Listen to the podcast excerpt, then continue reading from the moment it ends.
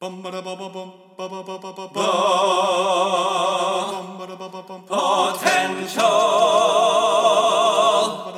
Podcast. Reviewing the latest in movies, TV series, video games, books, and more. This is Potential Picks. Hello and welcome back to another edition of Potential Picks. I'm your host, Taylor Sokol, and joined by my co-host, Chris Tour.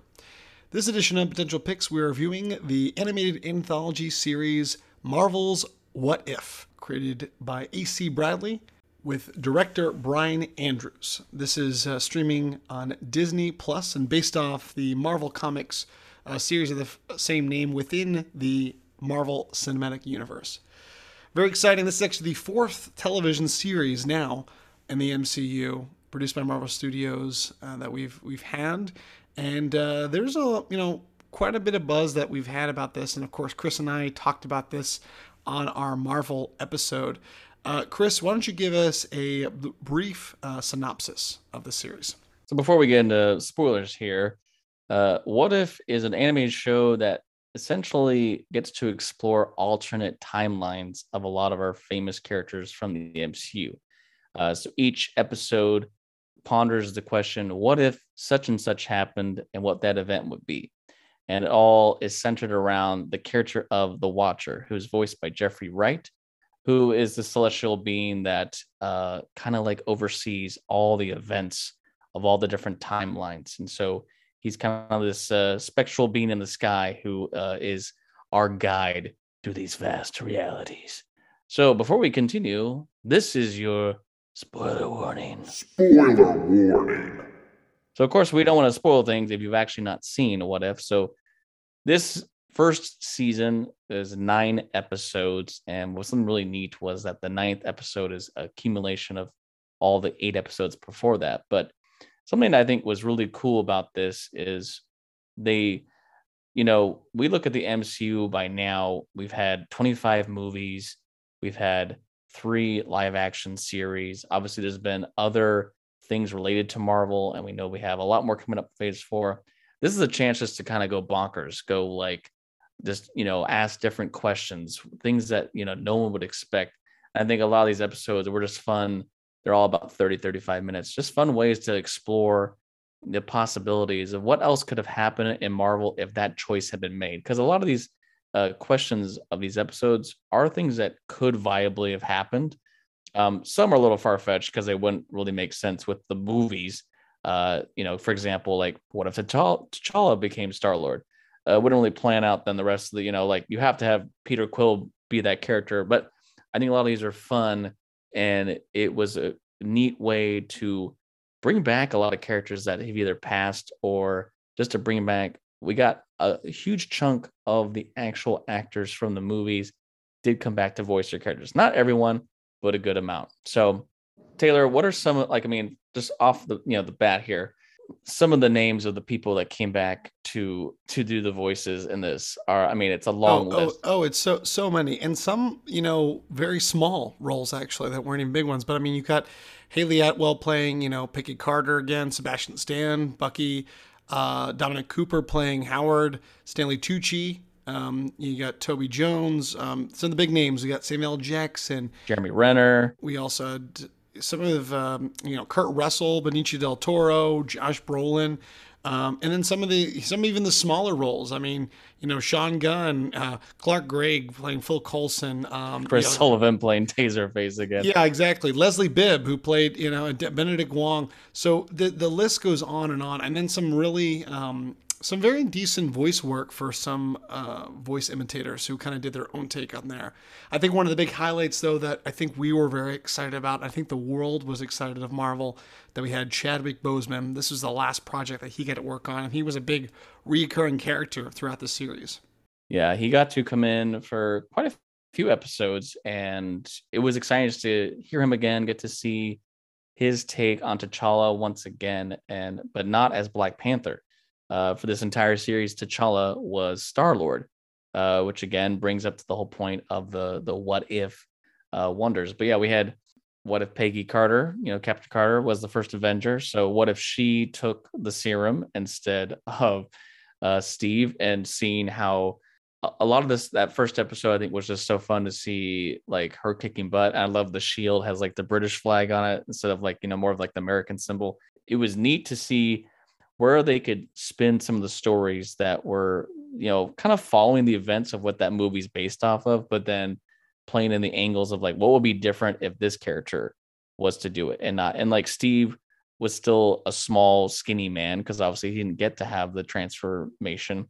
And having this whole Hydra Stomper in that episode, I thought was really cool. Something that obviously we see later, because that's essentially what Tony makes to escape the desert cave in that first Iron Man movie. Of course, we have to give a shout out once again to Ross Marquand from, you know, Walking Dead, who obviously he did replace Hugo Weaving to do the voice of Red Skull for Infinity War and Endgame. And he's back here as Red Skull in this. And I thought it was just a cool, like, first episode. And again, I think something that really was smart about this series was the animation style is really, really cool. Yeah, it's very unique. It's got a little bit of that realistic, well, yeah, kind of photorealistic. But yeah, so you're getting the references to very, you know, the MCU movies, but also that kind of American style illustration. And then we had, T'Challa became Star-Lord. So obviously in Guardians of the Galaxy, we know the young Peter Quill, after seeing his mom pass from cancer, he runs out to the lawn. He's really angry. Then the giant ship takes him away. And that's how the movie starts. This had a similar thing, but it was T'Challa being angry at his parents and running out, in Africa, and then him being taken up and him becoming Star-Lord essentially. And that was really, really funny. It also was just like, I think that episode outdid the first one only because so many actors came back to voice, and we had, we just got through Endgame where Thanos was the ultimate evil. And then Thanos was like joining the team. It was so weird to see who paired up and then having this kind of like giant fight with the Collector. I know, where he's like Uber Collector. He was buff. I was like, Benicio Del Toro was not that buff in Guardians of the Galaxy movies. But that was just like really neat to see how they kind of expanded a lot of the like who's with who, and even having Nebula had like hair in that episode. Like, I thought there was some fun new changes that they did with that. And it's kind of funny because it just kind of showed like the goodness of T'Challa, like what he did, like because that happened, he talked Thanos out of mass genocide, and things like that, and also I just think what he kind of became a Robin Hood as character with the Ravagers. And I think it's like, well, Peter Quill did really not a lot of good with his life. It's just kind of like showed the redundancy of Star-Lord, which I think they play out to be that you can see how good the Guardians are, something that really helps Peter Quill get to what he's going to be one day, which is a hero. And Gamora is a big part of that, but without that, he's just a thief doing what's best for him. And I thought at that point, we thought that was the only episode that T'Challa was going to be in, so it was very like a heartwarming episode for him, but luckily he does come back later. And then I think a really unique episode was episode 3, What If the World Lost Its Mightiest Heroes? This was a really dark episode where all the Avengers kept dying off like one by one. And even like Thor, is taken out by an arrow accidentally by Hawkeye, Clifton Barton. And then like the Hulk at one point starts to expand into some giant blob and then just like explodes. That actually was really funny. I started laughing. Yeah. You're like, what the hell is going on? Also kind of funny because this was the, everything's playing out in the MCU with this, except we get Mark Ruffalo playing the Hulk that replaced Edward Norton. So I think that was kind of, interesting how they did that. But finding this whole dark spin of Hank Pym has gone off the deep end because he misses, his wife, and then the death of his daughter, Hope. So he's basically gone rogue and goes off and is killing all the Avengers, but is eventually taken down, defeated as a combo of Nick Fury with the help of Loki, which I thought that was such a cool fight scene. Having all these like multiple Nick Furies, because obviously Loki can do projection magic. And it was just like a dark turn, because you really think about it, because of the suit that Ant-Man has, because he can go so small. There's always, you know, that was kind of the, essentially the threat of the first movie was the yellow jacket suit. If someone could use it the right way, they could shrink down, enter someone's body, and just expand and kill them instantly. It's kind of funny. That's been the joke that Ant-Man could have taken out Thanos, right up the booty hole. Yeah, right up the booty hole. A little invasive, but yes. And it was really cool because then, you know, we get to see, you know, at the end where, if Loki had his way, you know, that's how he would have ruled Earth early on anyway. And then I think an episode that no one was expecting, but I think was one of the best episodes of the season, was What If Doctor Strange Lost His Heart Instead of His Hands? Something I think that maybe was a hint at what's to come for the character in the live action MCU. This was a really dark episode where Christine is in the car crash that starts Doctor Strange, which is the infamous car crash that obviously he gets injured in. And then he loses the, you know, all his hands are broken up so badly and all the surgeries. Then eventually he goes and, you know, finds Kamar-Taj and has to, you know, fate from that point on. If Christine was in the car with him and she died, how he gets so obsessed with the idea of maybe I could go back in time and fix that. And he never can, and he tries over and over and over again. Oh yeah, it's just that it's a great and I think what, you know, I'll probably say this again, but what I really liked about this series kind of reminded me of very Twilight Zone-esque, and this was very Twilight Zone-esque, and it kind of reminded me of The Time Machine, where he goes back in time so many times to save his wife, and he can't because you find out this is a fixed point that if that doesn't happen, then he doesn't get those powers. It's that whole paradox thing. And it got into some really cool stuff where, you know, he ends up going to this kind of like hidden library in this dark dimension, and he starts to like gain all these really dark powers, a lot which have these like crazy mystical beings of like, you know, like it's like a tentacle and then like this thing, and he starts to like become like a super dark version of Doctor Strange. And then ends up fighting each other, which I thought was a really dark turn. And the way the episode ended was like just sad. Like there was no happy ending. It was like he failed. He just tried, and he's left knowing that he never is able to fix the fact that Christine dies. And so it was one that I was like, you know, we've seen the use of the time stone, and especially how Doctor Strange ended, where he uses it to his advantage to, you know, win the day. But it also just shows that there are some things you just can never fix in time. Some things are set. And I wonder if that's going to play into, are we getting a dark version of Doctor Strange coming up for the Multiverse of Madness? You know, which is, some people are hinting is possibly who that is in No Way Home is not actually Doctor Strange. And maybe, you know, who knows? I got to tell you, I am ready for a complete version of the zombie episode into a full-fledged live action movie. A rated R version too. Gory. I think it's time. This was a great episode. We did get Peter Parker. It wasn't Tom Holland, but the guy did a great job who voiced him. But just imagining if there was a zombie apocalypse in the world, and what if some of our Marvel heroes who've been turned still have their powers, but they're zombies, was stellar. And there was some really dark, scary things in this. One of my favorite moments was when Bucky sees the zombie version of Steve as Captain America, and he starts to fight him, and he throws the shield, and they're like on a subway train. He throws the shield and it cuts the zombie in half, and he falls off the train. I thought that was like so cool, but I would be down to see a full movie of this. I think just as a standalone, like what if kind of like live action, get all the actors back if they could, that'd be awesome. I think it would be pretty surreal, and I think it had some good like fun moments, but it was very horrific. And I did like with when we had Vision, where he's keeping Wanda alive by like, you know, feeding humans to the. So it was like really like what is happening here. So that was, I really enjoyed that quite a bit.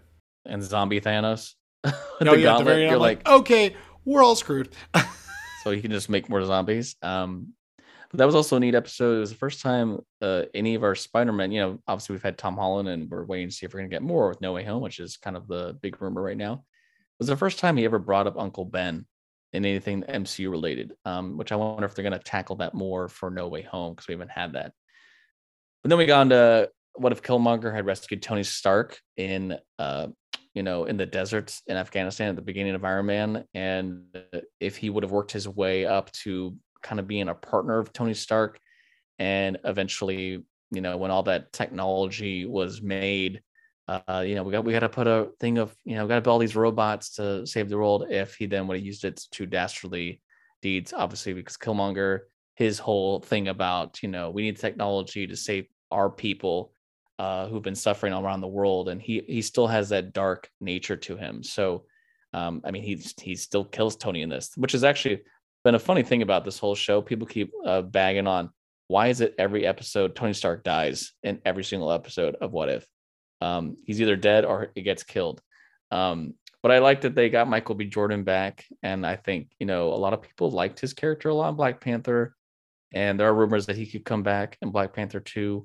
I mean, I thought he was dying at the end there. He had that, you know, he did shove that thing further into himself, the dagger, but it was a cool episode to see, like, some things again are never going to change no matter what. And the guy who does Tony Stark, actually, I think he is a pretty good Robert Downey Jr. For not being exactly the guy himself, but, we had What If Thor Were an Only Child? Yeah, which is after a slew of really depressing and sad episodes. We get a really this was goofy, hilarious. I mean, this was, yeah, because Thor becomes so, you know, not having Loki as a brother, and Loki raised by the Frost Giants. Thor becomes this really, you know, pretty boy, kind of like Prince Charming-esque, because he's all like clean shaven and he's just like, you know, having a ball, and then he turns Earth into his kind of playground, and it kind of plays off as this great rom-com with him and Jane Foster, which is so great that it's like, oh, aliens attack and they're here to party, and of course we get so many great characters back, and all kind of the characters, you know, from Guardians and whatnot, and I do love, you know, that even though that they're raised by different families, him and Loki have this great brotherhood. Yeah, Loki's back, but he's, you know, the way he would have been raised if he had stayed, you know, being raised by Laufey, and he's this giant, you know, of course he's a frost giant, and they have this whole like great bromance, and I just love that. It definitely was. It shows that, like, at this point of what Thor would have been in the first movie, he is this like party boy, like just egotistical guy. He's just like very, let's have fun. And before he would start to go through the path where he loses everything over the course of several movies, which, you know, ties into where he's at the end of Endgame. And this had, you know, Captain Marvel back, and Captain Marvel fighting Thor for a good chunk of the episode with some really good action. But again, just showing that Thor's hammer is only for those who are worthy. Captain Marvel, not worthy. Which by the end he puts it back down on, you know, her chest and, like, you know, stay. I thought that was great, and it shows that Thor is still, like, he has a long way to go, you know, which I think is what they're going to play more into in season 2.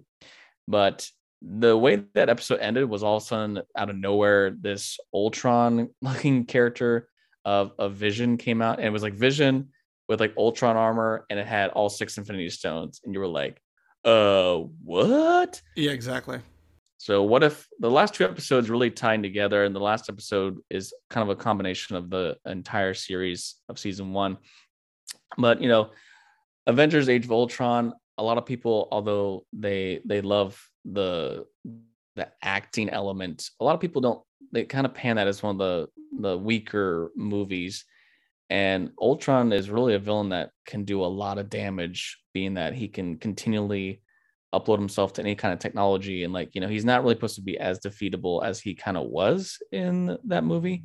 And this is like the ultimate version of Ultron. This is if Ultron had taken the Mind Stone and Vision's body, gone the way he wanted, got all the Infinity Stones, and basically took out a ton of life, but not only life on our planet, starts to realize he can take out life in the multiverse, which this was trippy when he like took notice of the Watcher, and it was like, you know, like, oh, the Watcher, yeah. He's like, wait a minute, who are you?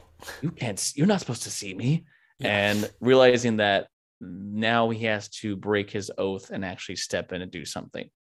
And for two characters that we've followed for this entire MCU that don't have superpowers, are just good at kicking butt, having Natasha and Clint kind of be the leaders for this final two episodes to kind of save, you know, to find out what's going to be the thing that's going to help them save the end of the day. I thought that was a smart choice because it just shows like, we don't need people with power. We need people with brains and getting the job done. And how many times did we look back on like, oh, these guys can't do anything. They have no powers. Yeah. And so them having to figure out, oh, we can go find Zola and getting Zola back here and knowing that because he is a kind of a more ancient form of technology, he actually, the stuff that he made that we first saw in Winter Soldier, that program could actually be injected into Ultron and it would take him out from the inside. And so that was kind of a cool thing that they're like, all right, we have to get this onto an arrow if we can shoot it at Ultron. And the big ending episode of kind of getting this dream team, the Guardians of the Multiverse, was really, really cool. Something that, you know, I don't think we're ever going to obviously see in a movie form, but having the Supreme version, Doctor Strange, Captain Carter, Star-Lord, aka T'Challa, Party Thor, Black Panther, Killmonger, and Gamora in this. And I mean, this Ultron is so powerful. He shows up and sees Thanos at one point and just cuts him in half with a laser like that. And we're like, okay. So the whole end fight scene was excellent action. It was just a really, really like great cap to the whole season. I thought strong ending. And, you know, from what we know, Ultron is defeated at the end. That whole, that thing was so cool. When Captain Carter like leapt in the air, pulled back his head, and then, you know, Natasha shot the arrow and got it right in the eye.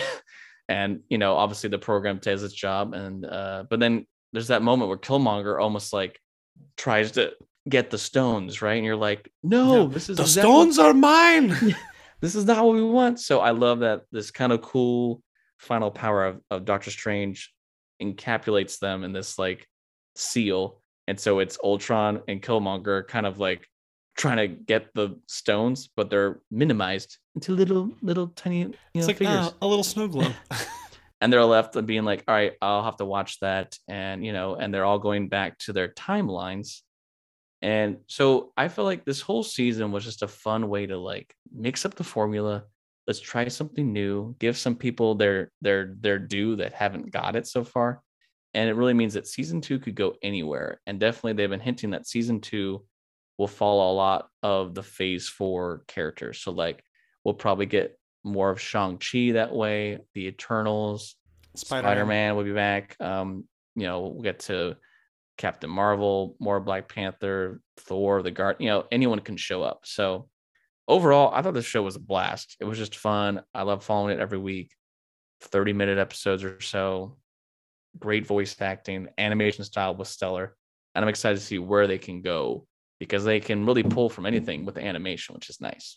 Yeah. So I think there's going to be a lot of potential for this. And I hope you guys enjoyed it as much as we did. It's one heck of a ride. And of course, if you want to go back and revisit this, you can enjoy Marvel Studios' What If? Now streaming on Disney +.